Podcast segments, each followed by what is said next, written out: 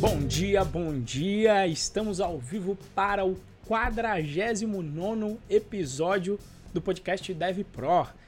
Vamos chegar a esse ano, vamos fazer um ano completo muito em breve aí, sete semanas para fazermos aí é, 50, 56, ó, 56 semanas aí ao vivo, mas estamos aqui na 49 é, Bom, assunto de hoje que o Moacir trouxe pra gente vai ser como montar um bom currículo como programador.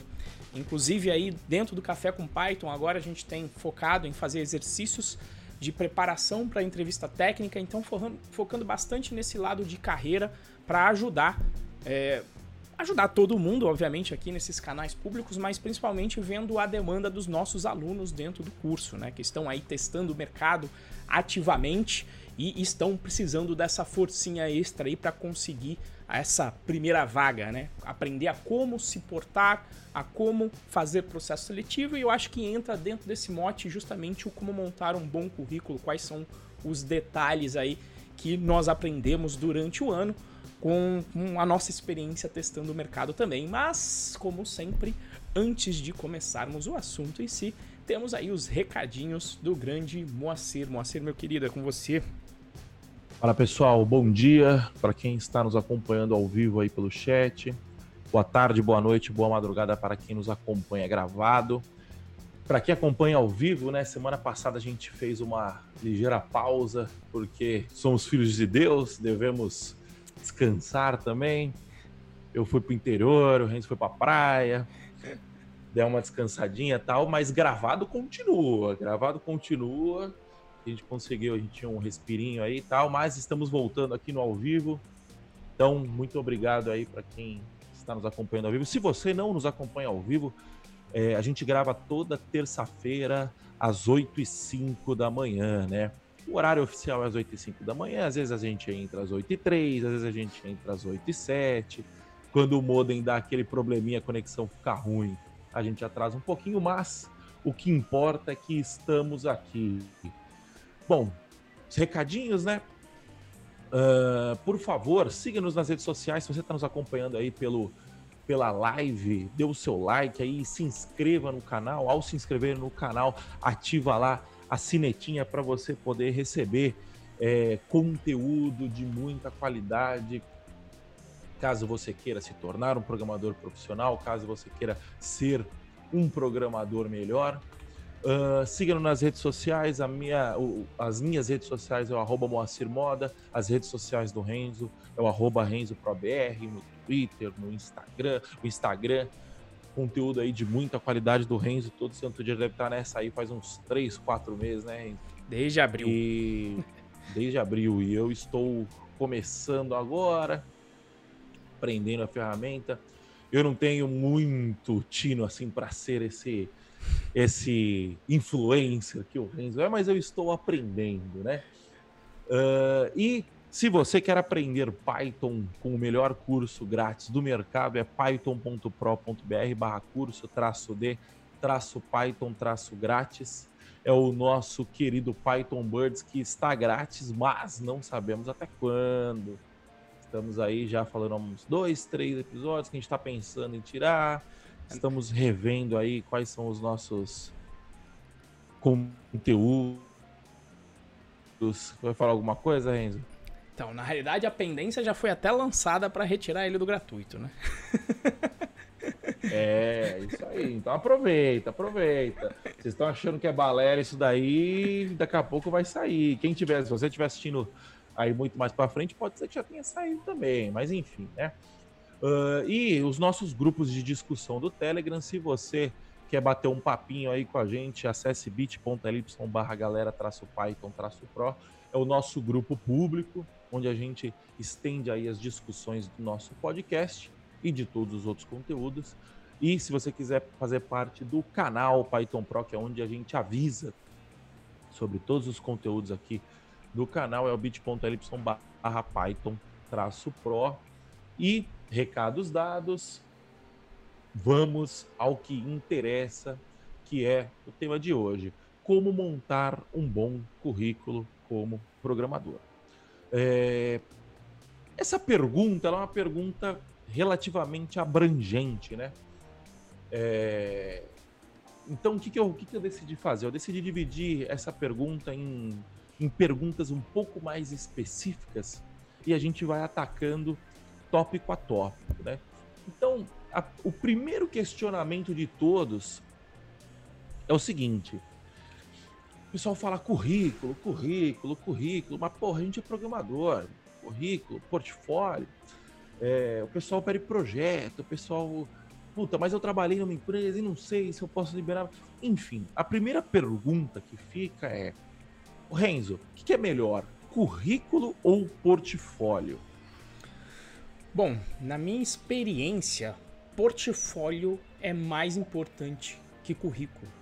Tá? E portfólio, como muitas vezes a galera, muitas vezes perguntam no Instagram, é uma pergunta muito frequente, é o curso tem certificado? E o meu diploma? E a verdade é que um portfólio... Isso, só, desculpa te cortar, só, dá, só, só, explica qual que é a diferença do, do portfólio e do currículo, né? Isso. O, no caso do, do currículo, o que, que é o currículo? Né? Você basicamente vai escrever um documento descrevendo a sua experiência do ponto de vista de estudos, normalmente, cursos que você fez e também de, de experiências práticas que você teve. Os seus, em geral, você tem lá por onde qual é o seu histórico de trabalho anterior, tá certo? Então, a ideia é que você vai ter um documento onde você vai apresentar isso e ainda como parte desse documento, normalmente quando você teve um estudo formal, você vai apresentar normalmente o último, último nível de estudo em termos de academia, ou seja, se você tem ensino superior, você vai colocar o ensino superior e onde você fez. É, se você tem mestrado, doutorado, você vai colocar isto no seu currículo e normalmente você vai rechear com participações de outros cursos que tenham a ver com a vaga que você está fazendo. Então, currículo é isso. Agora, o que é portfólio? Portfólio você realmente vai mostrar os projetos que você fez. Normalmente, é, se você pegar a galera de design ou de desenvolvimento de front-end, isso fica até mais palpável. Porque normalmente, às vezes, vem até um PDF com as telas de sistemas que a pessoa fez. Mas nada impede de você também apresentar esses produtos e esses projetos dentro do seu portfólio. E existem algumas maneiras para você fazer isso é, como, como desenvolvedor, seja back-end. Nada impede de você também mostrar as telas desse sistema e explicar qual foi a sua responsabilidade dentro daquele projeto e o que você fez. E se o projeto está rodando, você pode colocar o link, se for um projeto que fique disponível o produto publicamente. E melhor ainda, se o projeto for de código aberto, porque aí você não só mostra a parte visual e fala o que você fez, como instalar o projeto que você fez. Tá? Então você pode fazer isso de maneira deliberada, se a sua empresa permite que exista que existam projetos open source. Então, por exemplo, eu trabalhei dois anos na Red Hat que trabalha com open source. Qual era a vantagem linda? A minha experiência está lá. Se você for agora na minha conta do GitHub, todas as contribuições que eu fiz em termos de código para o projeto estão lá abertas e disponíveis para quem quiser ver. E Além de tudo, eu costumo fazer todo projeto que eu começo meu, eu começo meus projetos open source. Opa, Moacir caiu, olha aí, ele tava falando, Moacir caiu, vai ter que voltar aí. Enfim, vou tocando aqui, vou falando um pouco sobre isso. Então, também a outra, a outra prática é você ter os seus projetos de código aberto. Pode ser, e, e coloque tudo normalmente nesse portfólio. Por exemplo, é, lá no projeto que nós estamos fazendo no Café com Python, às sextas-feiras, eu estou resolvendo problemas de uma lista específica de exercícios. E esses exercícios são importantes para você conseguir mandar bem em entrevistas técnicas, tá? Foi o que eu fiz quando eu comecei, justamente para eu passar na Red Hat, eu estudei bastante entrevistas técnicas no exterior e prestei para grandes empresas como Google, Facebook, Palantir, uh, Emesa, uh, e acabei passando na Red Hat, na Batbright e na Emesa, nessas, nessas três aí, tá? E, e fui para Red Hat. Então o que acontece? como lá eu podia, todo o projeto era open source, está tudo lá disponível. E o meu track record de tudo que eu fazia durante esse estudo, eu criei um repositório chamado Code Interview Training, que era justamente onde eu treinava os meus exercícios. E em princípio a minha ideia nem era naquela época criar um portfólio em si. É porque eu já estava acostumado toda vez que eu ia criar qualquer tipo de código, projeto, eu colocava no GitHub para posterior referência. E aí o que, que aconteceu? Para minha surpresa, eu fui fazer um projeto, eu fui fazer um processo seletivo de uma empresa em São Paulo, uma empresa de games grande, fatura bastante. E quando eu estava durante o processo seletivo, o próprio recrutador falou: É, eu vi lá na sua conta do GitHub que você já vem estudando. Eu vou te passar uma questão aqui que ou eu acho que você já resolveu e vai ser relativamente fácil para você, para você fazer análise de complexidade. Ou seja, mesmo uma empresa brasileira que eu não estava acostumado, que desse tanto valor assim para o GitHub, ou que não fosse olhar ali os meus repositórios, porque agora eu tenho 160 repositórios, eles olharam lá. Tá? E, inclusive, eu já utilizei o meu portfólio para pular etapa de processo seletivo. Tá? Não tá aqui na. na no, eu já tava. Já estava aqui, você caiu um pouco, voltou, boa, tá? Eu já tava dando. Voltei, voltei. Não, não voltei. tava enchendo linguiça ainda, não, mas já tava preparado para tocar se for o caso. E, e aí o que, que acontece? Hoje em dia os processos seletivos eles se dividem em dois formatos. Na verdade, às vezes você pode até ter um mix entre eles, mas normalmente são dois grandes formatos. Um formato é o de entrevista técnica, que é o que eu estou fazendo às sextas-feiras, onde você normalmente vai ter um bate-papo de uma hora codando para que o recrutador avalie a sua habilidade de escrever código. E o outro formato que o Moacir comentou é você fazer projetos para as empresas. Elas têm lá uma descrição normalmente no GitHub, inclusive, onde elas pedem para você fazer um projeto. Então, outra forma de você construir um portfólio e fazer processo seletivo ao mesmo tempo é fazer esses projetos que as empresas colocam nos processos seletivos. E, ah, precisa fazer sempre?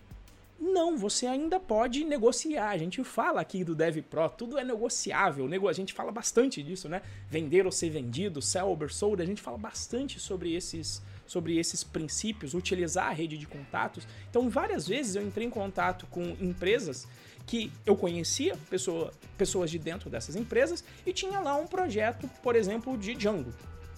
E aí eu falava: olha só, eu nesse momento não vou. Eu, eu vou fazer o seu processo seletivo, eu vou fazer o projeto, mas eu não estou com tempo para fazer ele agora. A minha agenda está apertada. Existe a possibilidade de você considerar. Eu já li o descritivo, eu consigo discutir solução com você na hora da entrevista técnica. E se você precisa de portfólio para ver um projeto, tá aqui o site do Python Pro, que é o site do curso, que é feito em Django e está lá aberto. O site do Eventex, que eu fiz no curso do Henrique, está lá, um projeto Django aberto e está lá. Tem lá agora a minha biblioteca, a minha app reutilizável de pagamento com integração no Pagarme, que inclusive tem outras pessoas usando agora.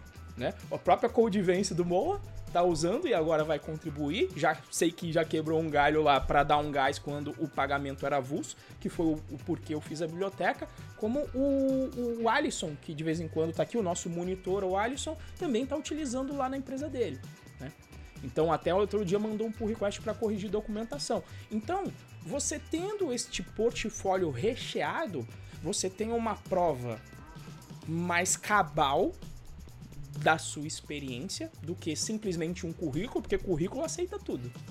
Agora, GitHub com um projeto com código já é um pouco diferente. E você ainda pode, assim, otimizar sua participação nos projetos que exigem, que exigem projetos. Porque se você, dentro do seu portfólio, possui já projetos que é, demonstram seu conhecimento sobre o assunto que está sendo pedido, você pode apresentar esse portfólio no processo seletivo. Então faz parte daquilo de não fazer o trabalho do RH. Ah, mas lá tá dizendo que tem que fazer o projeto. Tá, lá tá dizendo, mas nada impede de você fazer uma contraproposta aqui, como eu já fiz. E fui chamado para o processo. E fiz a entrevista tudo bem. E fui chamado para trabalhar nessa empresa.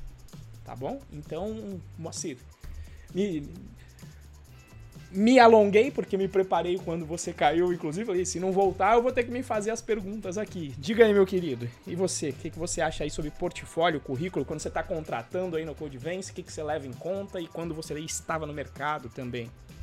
Sim.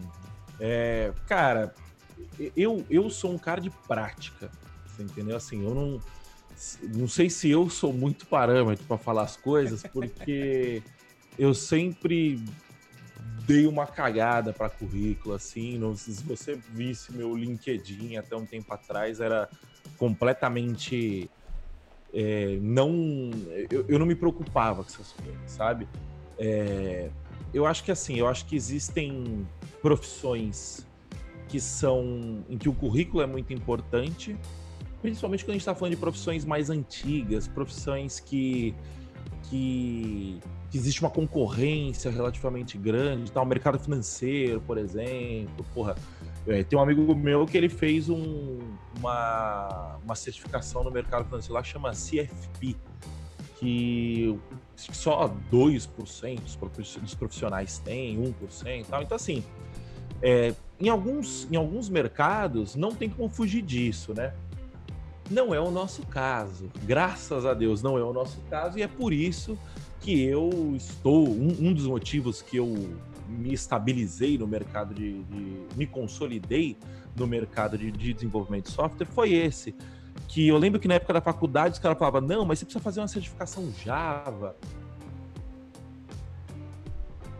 Alô? E aí você vai fazer a Java. Não lembro o nome da certificação. Oi, oi, tá me ouvindo? SCJP deve ser na sua época. Sun Certified Java Programmer. Puta, eu acho que era. Eu tenho um papel desse aqui. Quer dizer, eu acho que já rasgou e já perdeu aqui. Eu tenho um papel desse. E aí eu olhava para isso e falava, puta, mas isso vai ser importante no meu currículo, né? É, e cara, 2020, a gente não precisa disso. Sim, é Acho que, acho que uma coisa, acho que a única coisa que pesa num currículo hoje ainda de programador é uma boa faculdade. Eu acho que uma boa faculdade vai fazer uma diferença, sabe? Uhum. Mas eu acho que isso é plenamente compensável com trabalho árduo e qualidade de programação, né? É, então, cara, é, o currículo ele é assim, você tem que ter alguma coisinha lá no LinkedIn e tal, você consegue, você tem uma manha lá para você deixar o seu LinkedIn de uma forma que, que os recrutadores vão te encontrar, tal. Gilson vai fazer Mas até isso... um uma aulinha especial para essa turma sim, falando sobre sim. isso, né? Pô? Então, é...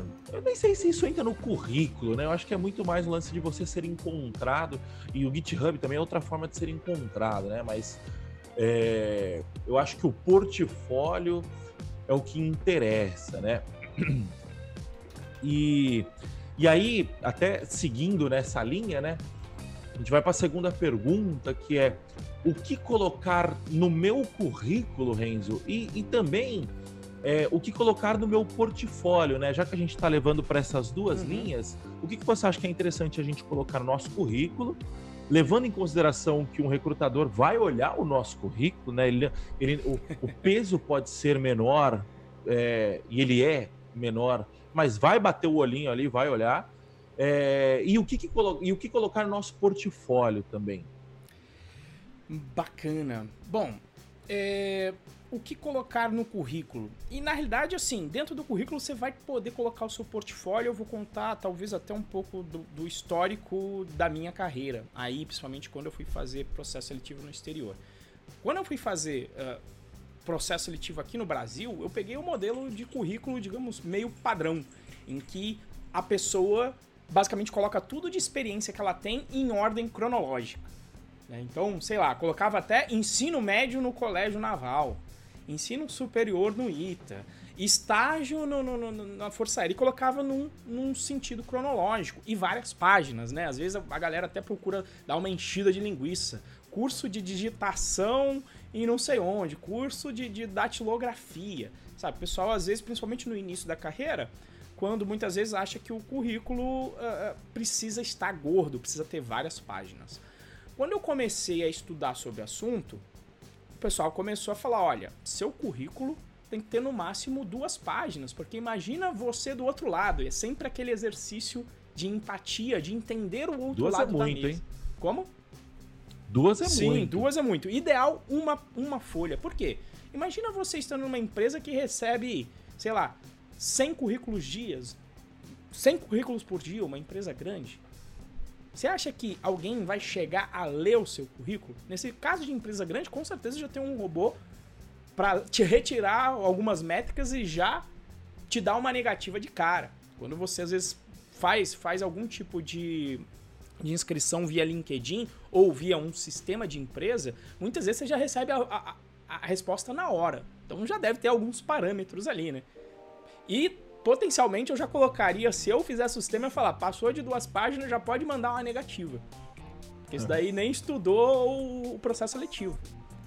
Por quê? É, porque hoje em dia é dinâmico. A pessoa tem que te conhecer na primeira página. Ainda que você possa colocar duas páginas de currículo, eu acho, para mim é o meu limite, duas.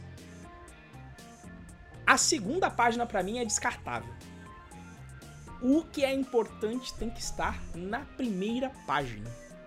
Considere que a segunda página não vai ser lida. Isso. Considere que, na realidade, a segunda metade da primeira página não vai ser Sim, lida. Sim, exato. Dali para frente já não vai ser lido. Porque é dinâmico, a pessoa tem que fazer ali um, uma primeira triagem, principalmente quando você tem muitos candidatos. A gente fez um processo seletivo, né, amor? Deu 150 Sim. pessoas. Não teve jeito. O primeiro critério tem, teve que ser objetivo saído de, das questões que foram respondidas no formulário automático. Não, não daria para nós dois, eu e Moa, analisarmos 150 vagas no detalhe e chamarmos todo mundo para fazer entrevista. Não tem condição de fazer isso. E aí você tem que pensar o quê? Na hora, você tem que pensar o seu currículo justamente pensando do outro lado, então fazê-lo pequeno e construir um currículo, o Moacir, que, que agora está trabalhando com marketing, seu currículo tem que ser um, uma carta de venda sua. Tem que oferecer o que a empresa está buscando. Então, primeiro de tudo, antes de fazer um currículo, o que, que você vai fazer? Pelo menos uma pequena pesquisa para entender o que, que a empresa faz, o que, que a empresa entrega, qual é o produto, o que, que ela vende, para qual, qual quem, quem são os clientes dessa empresa.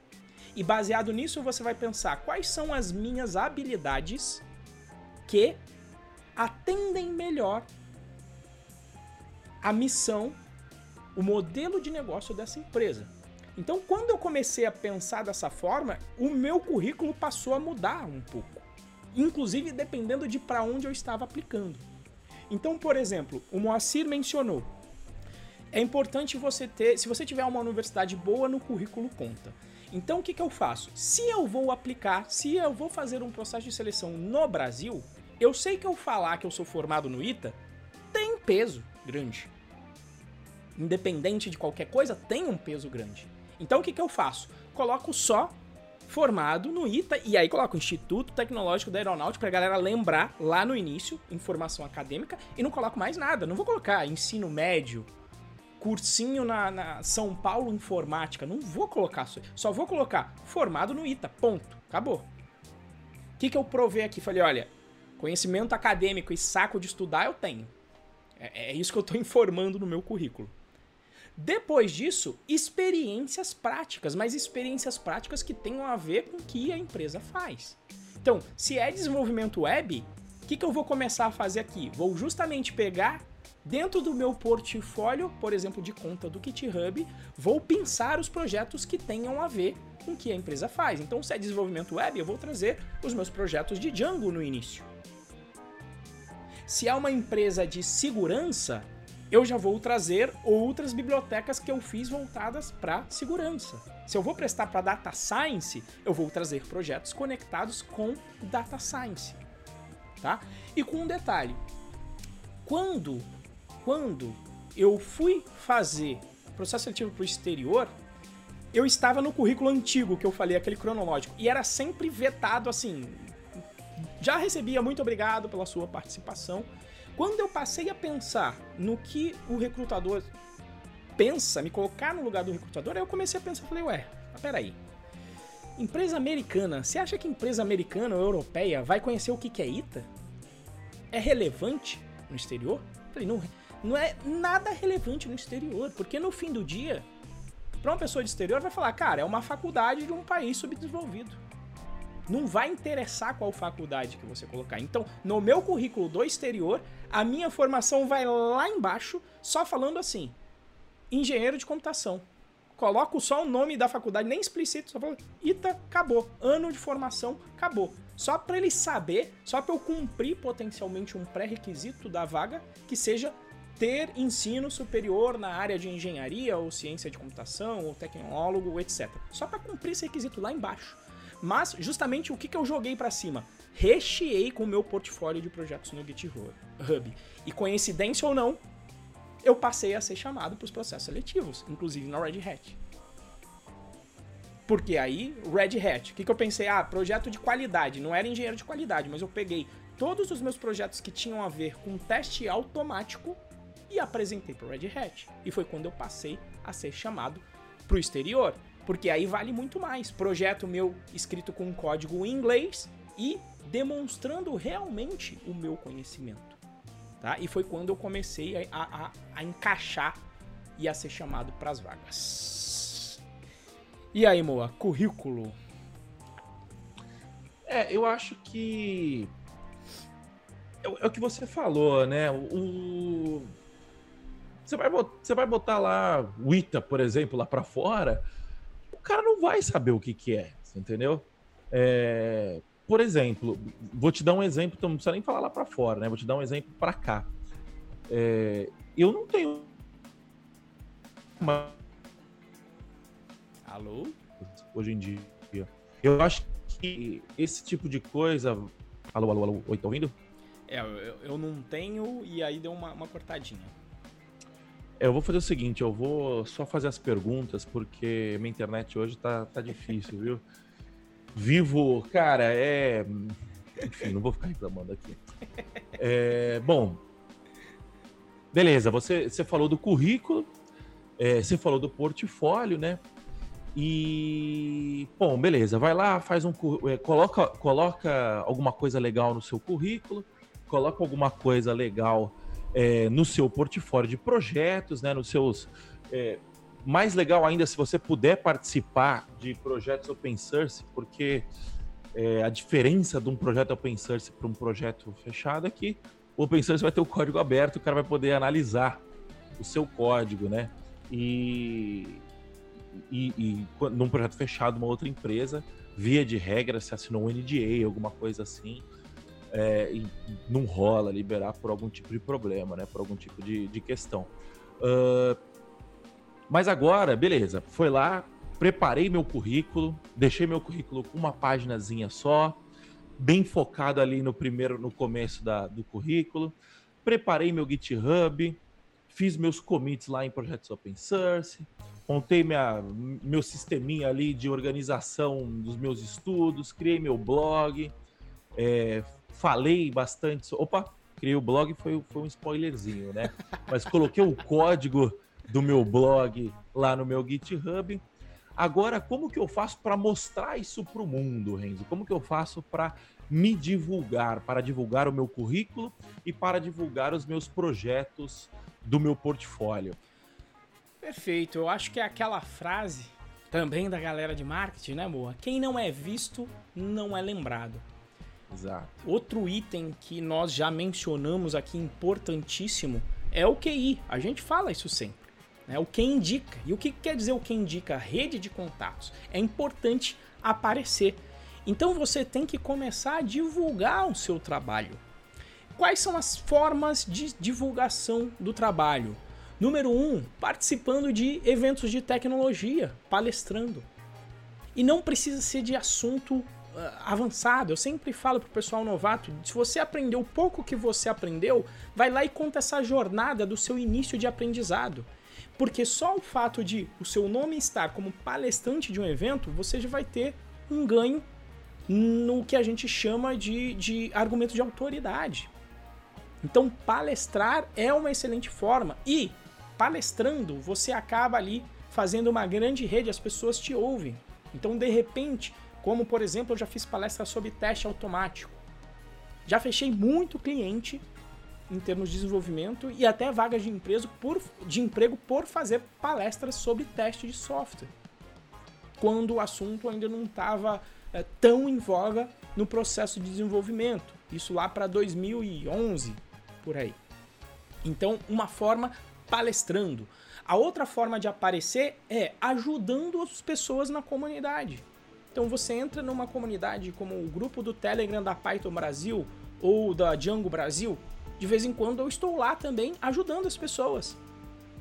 E aí tem um clássico exemplo de um amigo nosso que a gente já menciona aqui, eu acho que a gente já mencionou ele umas 5, 6 vezes. Isso é muito mais. Né? Que o, Primeiro, ele é, ele é um líder, né? Ele até esses dias falou, pessoal, o que, que vocês acham? Me chamam de líder lá na comunidade Python Brasil. E eu falei, você é, porque ele dá as boas-vindas, ele ajuda o pessoal que tá chegando. E ele começou a fazer o quê? A contribuir dentro da comunidade. Primeiro na brasileira e depois de uma outra forma que ó, a gente já falou que começou a contribuir com projetos do exterior e sem saber inglês, só utilizando o Google Translator. E agora ele está trabalhando justamente com esta pessoa que era o, o, criador do projeto para o qual ele contribuiu. Então, contribuir com um projeto de código aberto, onde eu até postei no Twitter, você não precisa caçar projeto para contribuir. Você pode resolver os seus problemas como código aberto. E de repente, nas bibliotecas que você usa, se você encontrar algum problema, você manda uma contribuição. Como por exemplo, eu tinha mencionado aqui a app reutilizável do que eu fiz para o Django, que se chama Django Pagar-me, que usa lib Python Pagar-me. Eu já mandei uns 3 ou 4 pull requests para essa biblioteca. Assim como eu encontrei problemas aí também na biblioteca de integração com ActiveCampaign, que é o nosso sistema de e-mail marketing. E aí eu fiz o fork para a gente utilizar e mandei de volta pull request para dentro dessa biblioteca. Então veja, eu, eu funciono melhor resolvendo problemas. Então eu prefiro contribuir com os problemas que aparecem para mim no dia a dia. E essa é uma forma de você aparecer. E a outra também é divulgando o seu trabalho na internet. Então o Moacir falou aqui, ó, blog. Você pode ter um canal no YouTube que você fale sobre programação, assim como nós estamos fazendo aqui agora. Não tenho dúvida que por conta de eu de, de, de, de, eu fazer bastante conteúdo técnico aqui no canal do YouTube, já choveu vaga e projeto. Choveu e continua chovendo por conta disso.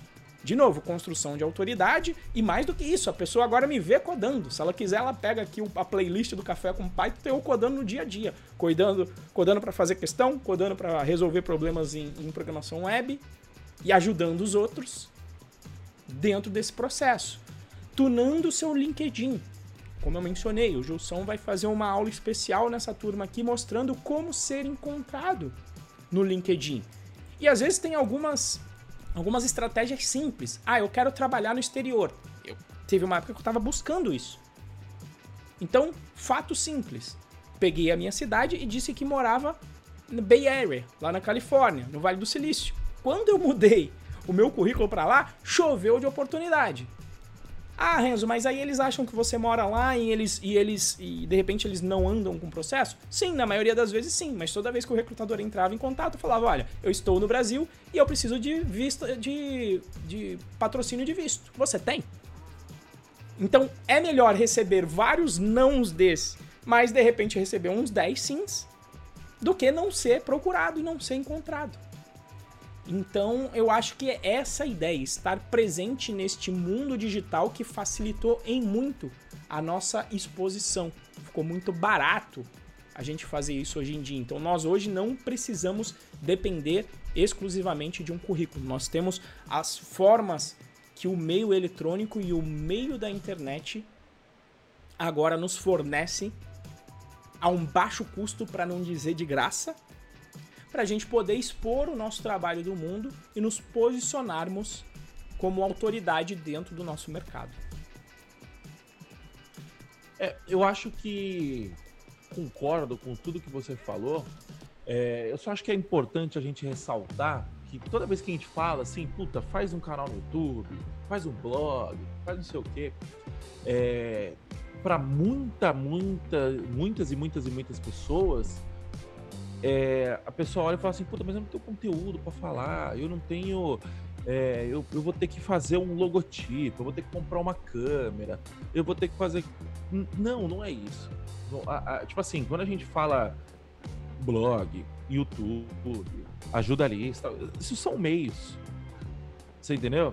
É... Abre uma conta no Medium e começa a escrever lá. Você entendeu? Liga, faz uma live. Todo notebook tem uma webcam e um microfone. Todo, todo celular vem com, com um fonezinho é, junto com ele, que, que, que o microfone desses celulares são muito bons para fazer esse tipo de coisa. Entendeu? Então, assim, eu acho que, que o importante é você ter na cabeça que é, você precisa começar.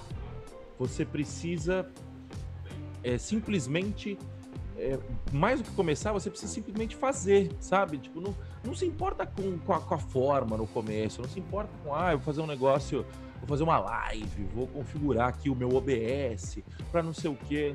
Não, cara, compartilha a tela aí do seu computador e já era. No próprio Google, Google Meet tem, se eu não me engano, voltou, eu acho, no YouTube.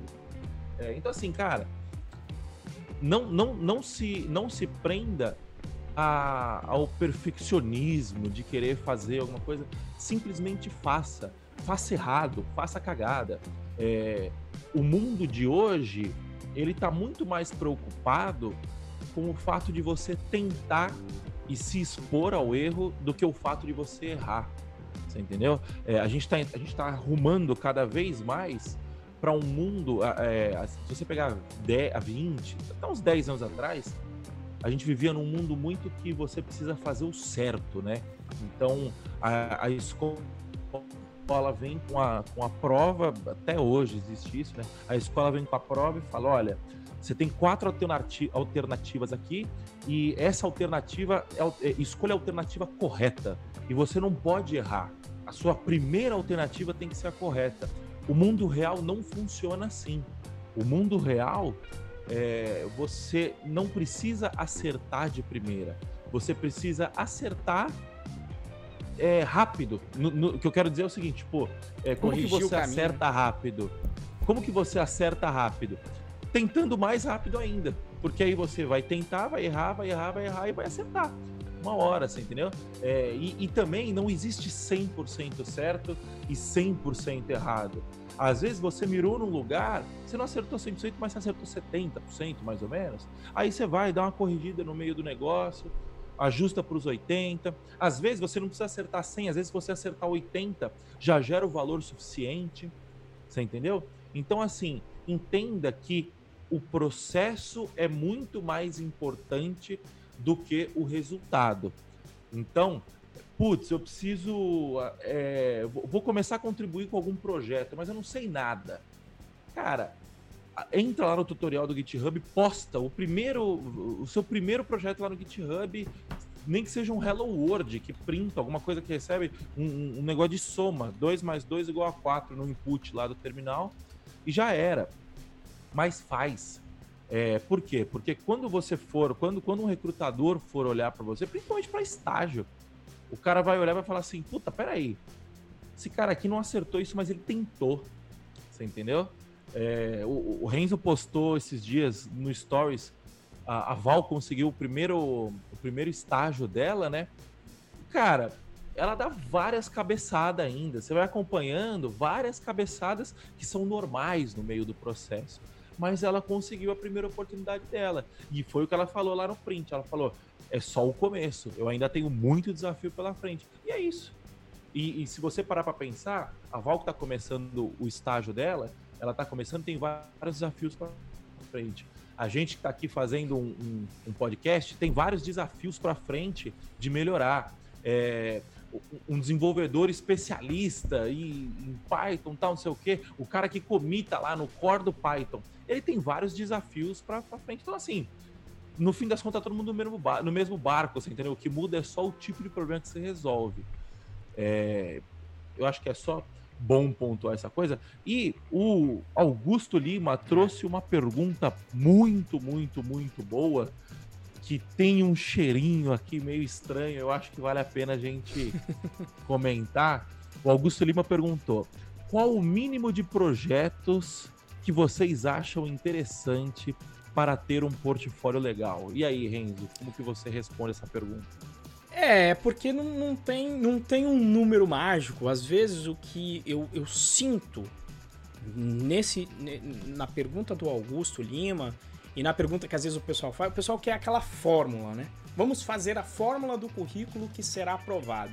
O que a gente traz normalmente são as heurísticas que nos trouxeram resultado e que costumam trazer resultado, mas não existe uma fórmula para um, um, um número mínimo de portfólio. Agora, qual é a atitude? Sempre que você for fazer código, mesmo que seja para estudar, coloque lá já no GitHub. Como eu falei, eu comecei esse Code Interview Training, tava uma tripazinha com dois ou três exercícios, agora tem um monte lá. Então, mais importante de quantos você precisa ter o importante é você otimizar e ter na sua cabeça que você precisa ter o portfólio. E você vai construindo na medida do possível.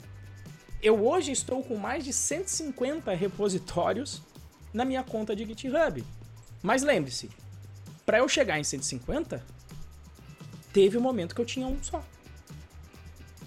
Então o importante é só você de repente colocar dentro do seu dia a dia, como é que eu coloco dentro do meu dia a dia dentro da atividade que eu preciso fazer, como é que eu tento ter o mínimo de esforço possível para gerar esse meu portfólio. Então esse é o exemplo do meu do meu repositório de o código de entrevista técnica. É por isso que eu coloco lá no curso, o Python, todos os projetos, cada curso basicamente tem um projeto para você fazer do zero dentro do GitHub. Então eu não acredito que exista um número mínimo. Agora, o que eu sei é, quando você coloca isso no seu dia a dia, sempre começa os seus projetos é, open source, desde que esteja de acordo com a sua estratégia de negócio, eu sei que você passa a ter uma paleta, né? Um número de opções maior para você poder adequar e pensar os projetos importantes para a vaga que você está se candidatando. Então eu acho que mais importante do que um número mínimo, eu acho que mais importante é você colocar dentro do seu processo de desenvolvimento pessoal ter a consciência da construção desse portfólio e adequar isso às suas atividades do dia a dia. E aí você vai. Ele é crescente, né? É cumulativo. Então eu não me preocuparia com um número mínimo dentro de, de, de portfólio, sabe? Se você tiver um projeto, você já tem uma prova. E é por isso que o curso, o curso vai te dar três projetos. Você vai fazer o Python Birds, você vai fazer um pacote que você vai postar no PyPI e depois você vai fazer uma aplicação Django. Quer dizer que três são um número mínimo? Não. Com só o de Django. Não, o três é só uma coincidência. Isso, o três é foi só uma coincidência. Só coincidência. Assim, não tem. É, não tem eu, eu, acho assim, Augusto. É o que o Renzo falou não existe uma fórmula, tá? O, a quantidade de projetos que você tem no seu portfólio, na minha opinião, é irrelevante. É completamente irrelevante. Isso. É, se você tiver um projeto que consiga mostrar toda a sua qualidade, e, e, e mais um ponto também, não façam projetos para mostrar a qualidade do seu código, para mostrar que vocês. Não façam projetos por isso. O projeto tem que ser feito para resolver um problema. Isso. Isso até emenda aqui na pergunta que o Gilson fez. É, qual é a dica que você, é, qual é a dica de vocês para quem já tem experiência em outras áreas e está fazendo uma transição de carreira? Essa é uma oportunidade perfeita. Por quê? Porque se você está vindo de outra carreira, você sabe que existem problemas em todo lugar do mundo. Tem alguma coisa que precisa ser automatizada. Em todo lugar do mundo tem alguma coisa que precisa ser automatizada. Ontem eu estava fazendo o meu financeiro aqui da empresa, ele já é, digamos que. Semi-automático. 80% automático. É, e, e, eu, e eu não automatizei os outros 20%, justamente porque são as exceções tal. Eu fiquei com preguiça de mapear todas as exceções. Eu falei, bom, só isso aqui já, tá, já resolve, né? É, isso é um ótimo exemplo. E tem coisa para automatizar ainda, você entendeu? Então, sei lá, puto, o cara tá vindo da área financeira, o cara tá vindo do. Tem, tem muita gente que vem de. Gilson Engenharia de setor, Civil, aí, logística. Setor administrativo, ou, ou Gilson de Engenharia Civil. É, cara, automatiza uma planilha no Excel, por exemplo. Você entendeu? Pega lá um, um Zapier da vida que tem várias auto automações diferentes, é, usa um pouquinho dos caras e completa com script Python, que, que, que você consegue manipular células, esse tipo de coisa, entendeu? É, o cara que vem de infra, tem muita gente que vem de infraestrutura, também o Moisés vem de, veio de infraestrutura, vem de infraestrutura, entrou no nosso curso aí e tá, tá trabalhando lá com a gente hoje na Codivance. Cara, infraestrutura, o que mais tem para fazer em infraestrutura é automatização, você entendeu? Automação, né? É, não sei a diferença entre automatização e automação. É, mas enfim, você sempre tem alguma coisa para fazer, alguma coisa para automatizar. Sei lá, é, o River que veio de, de filosofia, ele precisava é, buscar uma informação em todas as teses de, de, que tinha no banco de dados lá, tal, não sei o que, ele automatizou a parada. Então, então assim, é, se tem um setor que, que se, se, existe uma categoria que é muito beneficiada por programação, é a categoria de não programadores, você Exatamente. entendeu? Porque é, tá cada vez mais na mão, na nossa mão, conseguir automatizar essas coisas. Então, assim, o programador hoje em dia ele é muito mais utilizado para desenvolver um sistema que seja é, que, que, automatize todo um processo, não para fazer automações pontuais. Para fazer automações pontuais, você já tem os sites, já tem o Zapier, o IFTHH, se eu não me engano, é, tem várias coisas, pluga.me, é, pra, justamente para beneficiar não, não programadores. Se você está querendo se tornar um programador, você pode pegar esses caras, olhar e falar assim, puta, eu vou replicar isso aqui no Python, então, para entender como é que funciona. Então, assim, o que não falta é oportunidade para você fazer coisas que geram valor, seja para você. Eu dei, eu dei, uma resposta hoje pro Getúlio lá no meu, no, no meu Instagram. Ele falou, pô, eu tô começando a semana estudando tal. Falei, Getúlio, legal. Mas mais importante que estudar é praticar. Então, pratique gerando valor. Pega alguma coisinha aí que você precisa ver, automatiza, sei lá, compra um Raspberry Pi de 200 reais aí e cria um servidor e automatiza alguma coisinha ali. Outro dia eu estava fazendo um script aqui para consumir a API do speed test para poder salvar os arquivos JSON de 10 em 10 minutos da conexão para quando eu ligar lá na net e, e, e, reclamar dessa merda dessa conexão que tá me ferrando aqui hoje, para não, não falar todos os palavrões. Spoiler, tem programa falar. que já faz isso, hein? Tem programa que já faz isso. O Kuducos fez um negócio desse, mas eu ia. Eu ia. eu fui implementar, eu falei, puta, vou ter que fazer um puta setup com Docker e tal, não sei o quê. A única coisa que eu fiz foi. Já tem um wrapper lá da API, fiz um, um scriptzinho de, de 10 linhas e comecei a salvar os JSON. Os JSON já estão sem parciamento, né? eles estão salvos cruz lá. É, mas por quê? Porque eu só precisava, naquele momento, resolver coletar o dado. Quando eu for analisar, aí eu vejo como que eu faço para analisar o dado, enfim. Fui lá e automatizei isso. Você entendeu? Pra, por quê? Para poder ter insumo e falar assim, ó, malandro, vocês estão falando que a conexão tá boa, a conexão tá ruim, ó o ping aqui, ó, a média de ping tá uma merda. Você entendeu? Então, sempre tem alguma coisinha besta para você é, automatizar e, e usar a programação e aprender e gerar valor. E coloca isso público, coloca lá no repositório. O Dux fez o, o, base do que eu fiz, eu, eu, acabei não usando o projeto dele, mas base do que eu fiz, eu fui lá e olhei no repositório dele como fazia, entendeu? É, eu acho que essa é a parada da, da de você unir o útil ao agradável, né? É, praticar, ao praticar você vai aprender e ao praticar você vai gerar valor, seja para você ou seja para outras pessoas. Certo, Renzo? É, eu acho que é isso. E só complementando, o que eu faço paralelo é que a profissão de, de programador, ela lembra muito de jornalista. É, o jornalista ele aprende a escrever, assim como o programador aprende a escrever programas.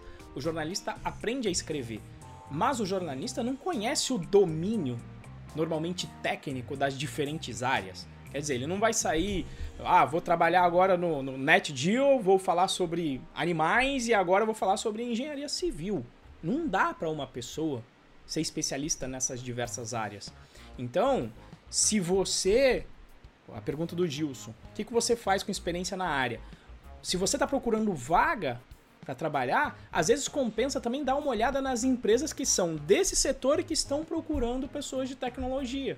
Porque aí, mesmo que você não tem uma vasta experiência Isso. com tecnologia, ele vai te falar o quê? Não, peraí, o Gilson é engenheiro civil, então ele já sabe qual que é aqui a rotina de obra, ele sabe os termos, ele sabe o que é mestre de obra, ele sabe, enfim, o que é pé direito, ele já sabe os termos e já conhece como o negócio funciona.